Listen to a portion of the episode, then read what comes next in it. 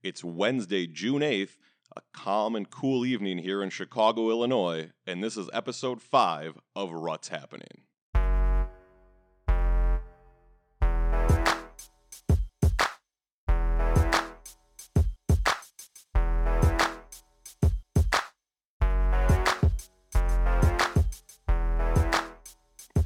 And hello again, everybody. I'm your host, Andrew Rutberg.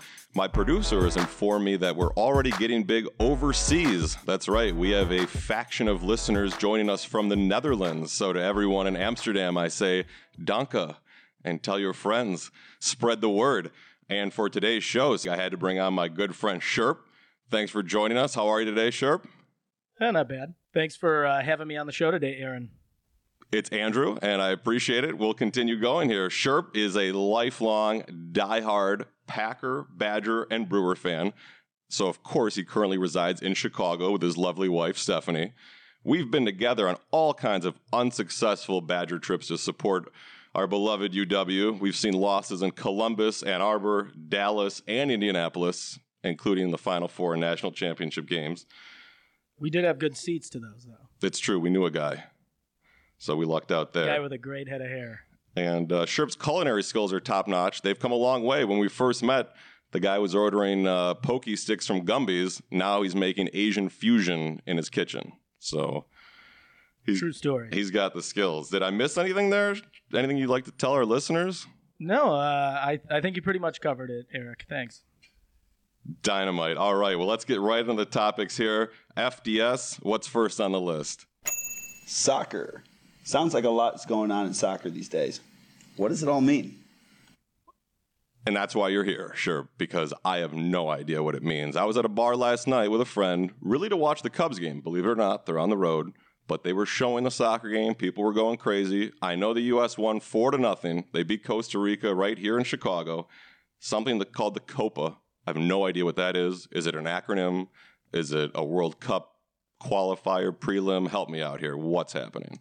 So the Copa is uh, kind of a strange tournament. Uh, I think part of the reason people don't really follow it or understand it is very inconsistent. So it's kind of the uh, Western Hemisphere's answer to the Euro Championships.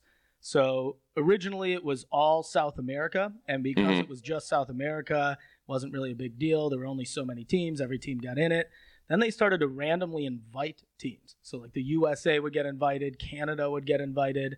Uh, and finally, this year for the Centenario, uh, as you can see, the 100th anniversary, they decided to figure out a good way to get North America, Central America, and South America all involved, which is important because South America uh, has some soccer powerhouses. If you look at World Cup wins, uh, Uruguay won a couple right at the beginning. Brazil and Argentina are, of course, powerhouses. So, um, is it important? Eh, sorta.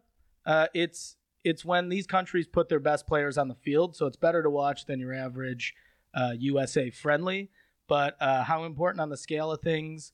You know, I think a USA fan would say it's super important. Um, some of the other countries might not. And in terms of entertainment value, you're just watching it at home. It's somewhere between like an MLS game and an EPL game. I would say entertainment value for uh, an American who's into soccer, this is high. I mean, because you don't get to watch the USA team play a lot of meaningful games. They play in the Gold Cup, which is just CONCACAF, uh, which consists of Canada, the US, and, and Central America. Uh, so that's a big deal. But um, as far as, as important soccer games go for the US, this is pretty fun. I mean, last night's game was, I give it a, a Monet 4 where it's like you're looking at this game and you're like four nothing, wow, U.S. But when you really watch the game, they played like garbage. Bobby Wood, who scored a goal, was arguably the worst player on the field until he scored. Mm-hmm. Uh, everybody's claiming Jermaine Jones was the best player on the field, and between him and Clint Dempsey, they probably were. But those are also the two best players the team has, so you expect it. So basically, we're just about one rung down from World Cup competition in terms of level of interest and level of play here in the U.S. In the U.S., I would say that's accurate. Yeah. Well, we'll keep our eye on it and obviously root on the USA here as the Copa continues. Yeah. Well, to give you an example, we've got the Euro Championships coming up here eh, at the end of the month. And I would expect those to get better TV ratings than, than this does, even within the U.S. Just a little piece of advice of the soccer world there is a saturation point and we're already way past it. so let's take it easy on the tournaments, the leagues, the nonstop. We just can't keep up. It's the world's game, Andy. It, right. There's a reason it can't catch on in America. This is too much. We need a regular season, a postseason, and then a lengthy off season. Yeah, that's what we need more off season. We need, you know, the rumor mill, the hot stove. There's tons. They're already in the rumor mill today. Chelsea or uh, Manchester United just signed their first player into the Jose Mourinho era, which was very important. Right, but then how does that play into international competition? There's all right. There's always another level to it. It's too much. It's just like boxing. We just need to unify everything. There's one champion. And I let's, couldn't agree more. Let's with move on with our lives. Yeah, I mean, let's just all right. We're moving on with this topic before I tip the table over. That's more talking soccer than we've had on what's happening and possibly will until the next World Cup. So Or until the next time you have your old friend Sherp on. it's true. So let's move on to the next topic. Fred, what's number two here for us? NBA Finals. Rate these finals 1 to 10. So we're going to say a one is the worst, a 10 is the best. Okay, how about some historical context? Like, where do we put last year's? Last year's, I'm going to say, was about a six. Okay, It was better than just your average, but there was nothing spectacular about it. The Warriors do play an exciting brand of basketball. LeBron was trying to win a championship for Cleveland for the first time in many years. Dellavedova is the everyman's terrible. Brought in a huge following from Australia, second year in a row now. But, uh, you know, we've seen in our generation some unbelievable finals. You know, the Lakers, Celtics with KG and Kobe. Of course, all the Jordan finals, especially during the second three-peat. Heat Spurs, Ray Allen shot. I mean, that maybe is the best shot of all time in NBA history. We've seen all kind, you know, the Derek Fisher, the Robert Horry, the Steve Kerr heroics. Sean Elliott. We didn't see any of those last year. We've yet to see it through two and a half games this year. So I'm going to call this year so far. I'm going to give it a four. I would say, I, yeah, I'd say a four is a, is probably right about where it ranks. I could watch the Golden State Warriors cook ready bake rice. I mean, they're just so entertaining. Uh, I can't. It, they play a style of basketball, and you're going to hate me for this. They play a style of basketball that very much mirrors movement-wise the game of soccer. If you if you watch these guys move, Of course they do. they, they're moving off the ball. It's a lot of back cuts. It's a lot of uh, anticipating the movement with passes. Steph Curry, there was a particular breakaway in game one where he's coming down the court and he cuts from the left sideline to the right sideline so he can get a better passing angle at a cutting Andre Iguodala, and that's that's soccer movement right there. Uh, which is why. You know, Kobe played soccer. Steve Nash played All right, soccer. right. So, Olajuwon. I certainly agree with you when it comes to watching the Warriors. They have to be the most aesthetically pleasing team to watch and the most exhilarating in a long, long time. But in terms of mirroring soccer, I just don't see it at all. I mean, first of all, they're scoring at an unbelievable clip. No one scores in soccer, ever. I mean, Yeah, the, well- the Warriors can score 10 points in 30 seconds. And yeah, it's just fast paced, it's fun. Soccer is slow and boring. So a little different, but you know, sometimes uh, the ladies like it when you take your time. It's a fair point. Can't argue that. Only one of us is married. The other is single. I'll let you guess who's who. So I, I think, uh, but I think the point is, is that game one was entertaining. I mean, I was on the edge of my seat a bit for game one. Game two was obviously a laugher, and you didn't really have to watch it. Cleveland plays a brand of basketball that, you know, when J.R. Smith is Chuck City and he's hitting, it's entertaining. Otherwise, it's ISO LeBron lowering his shoulder and being the freak player that he is. And no, I mean, good for LeBron. If I could lower my shoulder, drive the lane, and score every time, I'd do it. Uh, but when when he starts to get passive and when those guys aren't making shots, it's watching them is like watching Big Ten football. All right, so we're only two and a half games in. We're recording this right now during game three. The Cavs do have a sizable lead here at half. Neither of us think they have what it takes to come back in the series, though. That would require four wins these next five games. But I think both of us, just from an entertainment standpoint, would like to see the Cavs put up some resistance, including a win here tonight. Yeah, I would love to see the Cavs put up one of those 25 three point games and have this thing just turn into a 120 point chuck fest like in the 80s. I mean, one of these really high scoring, lots of dunks, lots of lead changes, edge of your seat. I mean, basically what was happening in that Oklahoma City Golden State series. And I think you got the feeling by the end of that that the winner of that was taking this whole thing. Definitely. All right, Freddie, what's next on the list? LeBron James. Do you hate LeBron? Well, I'll take this because it's an easy answer. I don't hate LeBron at all. I don't have anything against him. I'm not his biggest fan. It was easier for me to root against him when he went to Miami and left Cleveland the dust. Now that he's returned home, I'm not rooting for Cleveland, but I'm not rooting against him. Again, I have no ill will. He's really never harmed a fly.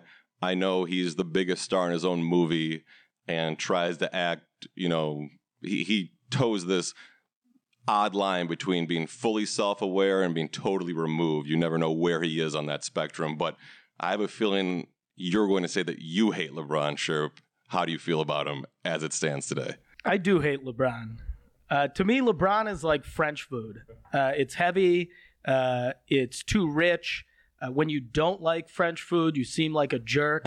Uh, but but in the end, I, I kind of agree that I have no reason for hating LeBron. I mean, he is as clean as a whistle in today's social media age. I mean, short of J.J. Watt, like who seems like a nicer guy off the field, off the court, who's that big of a celebrity? Uh, you know, he's not uh, cheating on you know 10 women he doesn't right lebron is 50 married with kids Right. jj watt's a single guy Right, right. But I, I mean, just staying out of the limelight for all the negative reasons takes so much effort when you're a guy like LeBron that I will give him that credit. I just find him unappealing. I'd rather, you know, I'd probably rather have like a cream base bouillabaisse than watch LeBron play basketball. And I dislike both. French food I find to be trite, much like LeBron. good to know i think that's our first lebron james french food comparison but it's a good one I got a million of them.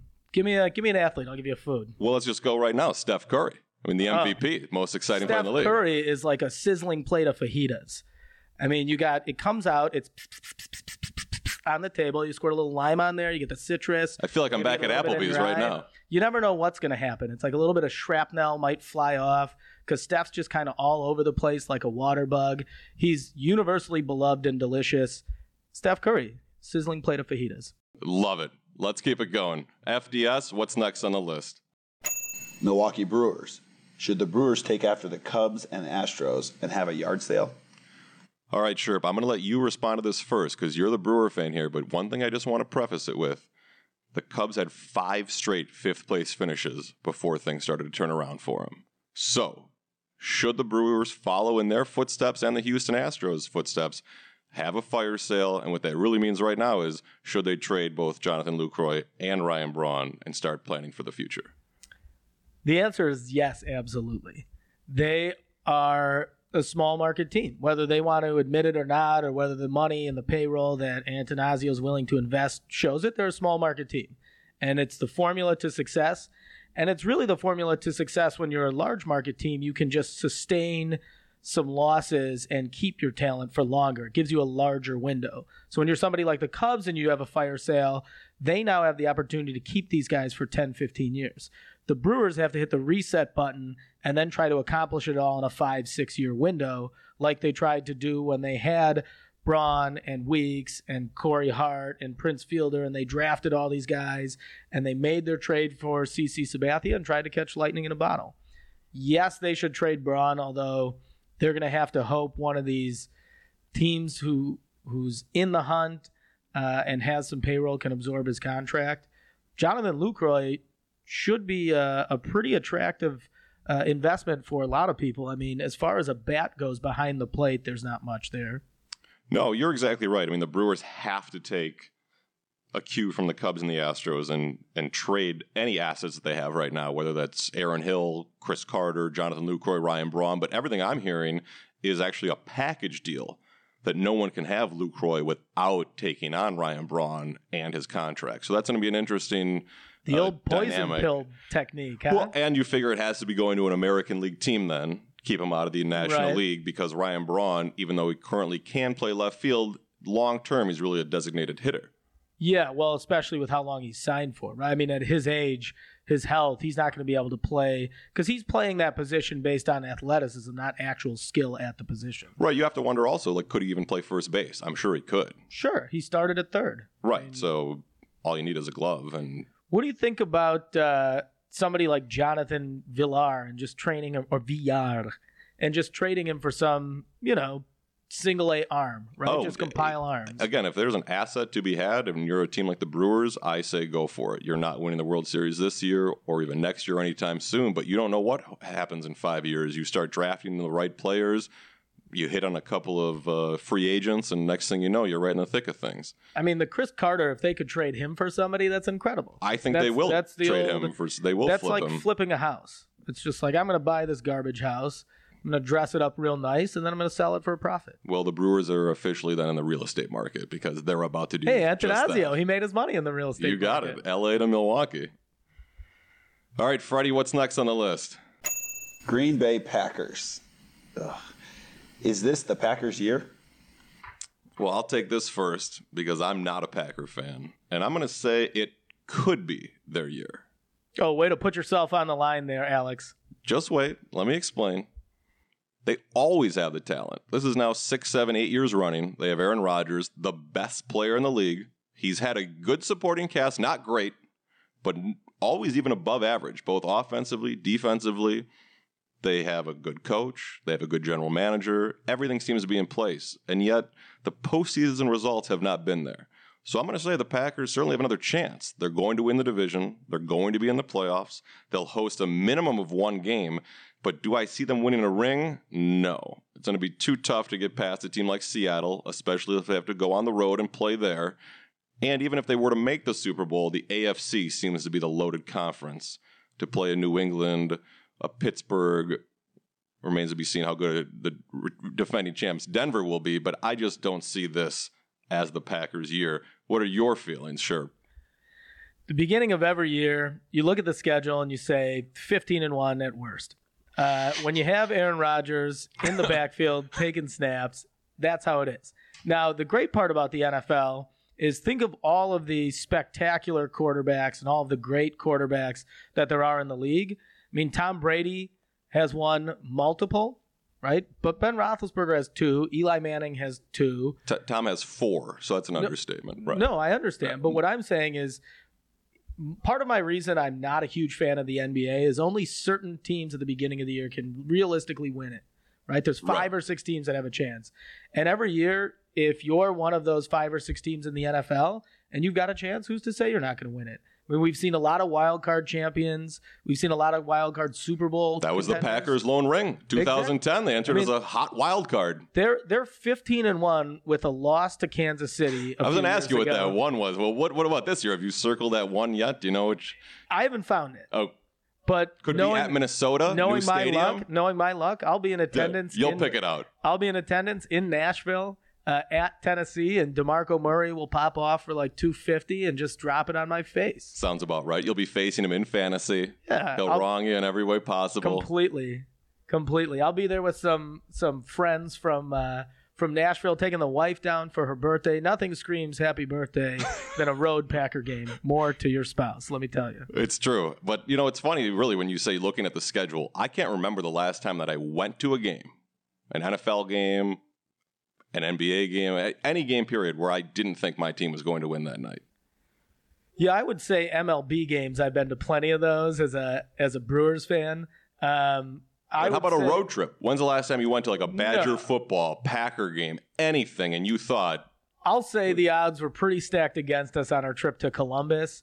It was that Greg Oden Ohio State team. Each to each uh, of the teams were ranked number one respectively in the opposite the coaches poll. right, it was number one and number two between them. Right, right. And I just, you know, I, I didn't have a ton of confidence, but hey, free place to stay, and uh, we got tickets where you could buy beer during a college basketball game. What could be better than that? It's a good point. But we're also dating ourselves a little. I believe that was, yeah, it was 2007. So in the last nine years, neither of us have attended a sporting event or a major sporting event where we didn't expect the team we're rooting for to get it done that day. That is correct. So, you know, to say we're blinded by our fandom is an accurate But statement. also, uh, again, if you uh, realistically answer this question as a sports fan, you already said he was the best player in the league. Is there any game you would show up to where Aaron Rodgers was quarterback where you actually thought you were going to lose the game? No.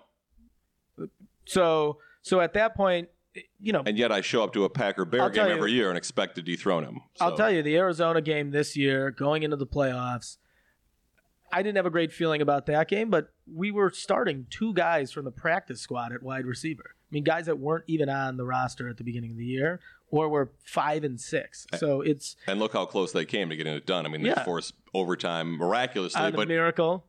Nevertheless, they're on the road and they lose by a touchdown in overtime. You Yeah. can't get much closer than that. Ah, it's a tough one. Tough one to swallow. We'll open up some wounds for you here the next time we have you on the podcast, sure. But uh, it was great having you on. I really appreciate it. yeah, thanks for having me, Rupert. And now it's time for the Cubs Minute. Cubs won another series today, an 8 to 1 victory in Philadelphia behind a stellar performance from John Lackey, seven shutout innings. But the big story was Jorge Soler hit the disabled list, and the Cubs called up Albert Almora Jr., one of their top prospects who made his major league debut on Tuesday and then got his first big league start on Wednesday. He wasted no time making an impact. He threw out a runner from the outfield in the first inning and collected his first base hit and RBI later in the game. Cubs actually have off on Thursday, so I'm not quite sure what to do with myself, but luckily they'll start a series on Friday in Atlanta, and I expect them to sweep all three games. All right, folks, that's going to do it here on episode five of What's Happening. I want to thank everyone for listening, and I want to thank my special guest, Sherp, who we hope to have on again very soon. You can find all our episodes either on iTunes and subscribe and leave us a review, or just by going to andrewrutberg.com. As always, if you have any questions for me, I'm available on Twitter at Andrew Rutberg. Hope everyone has a great night, and we'll be back soon.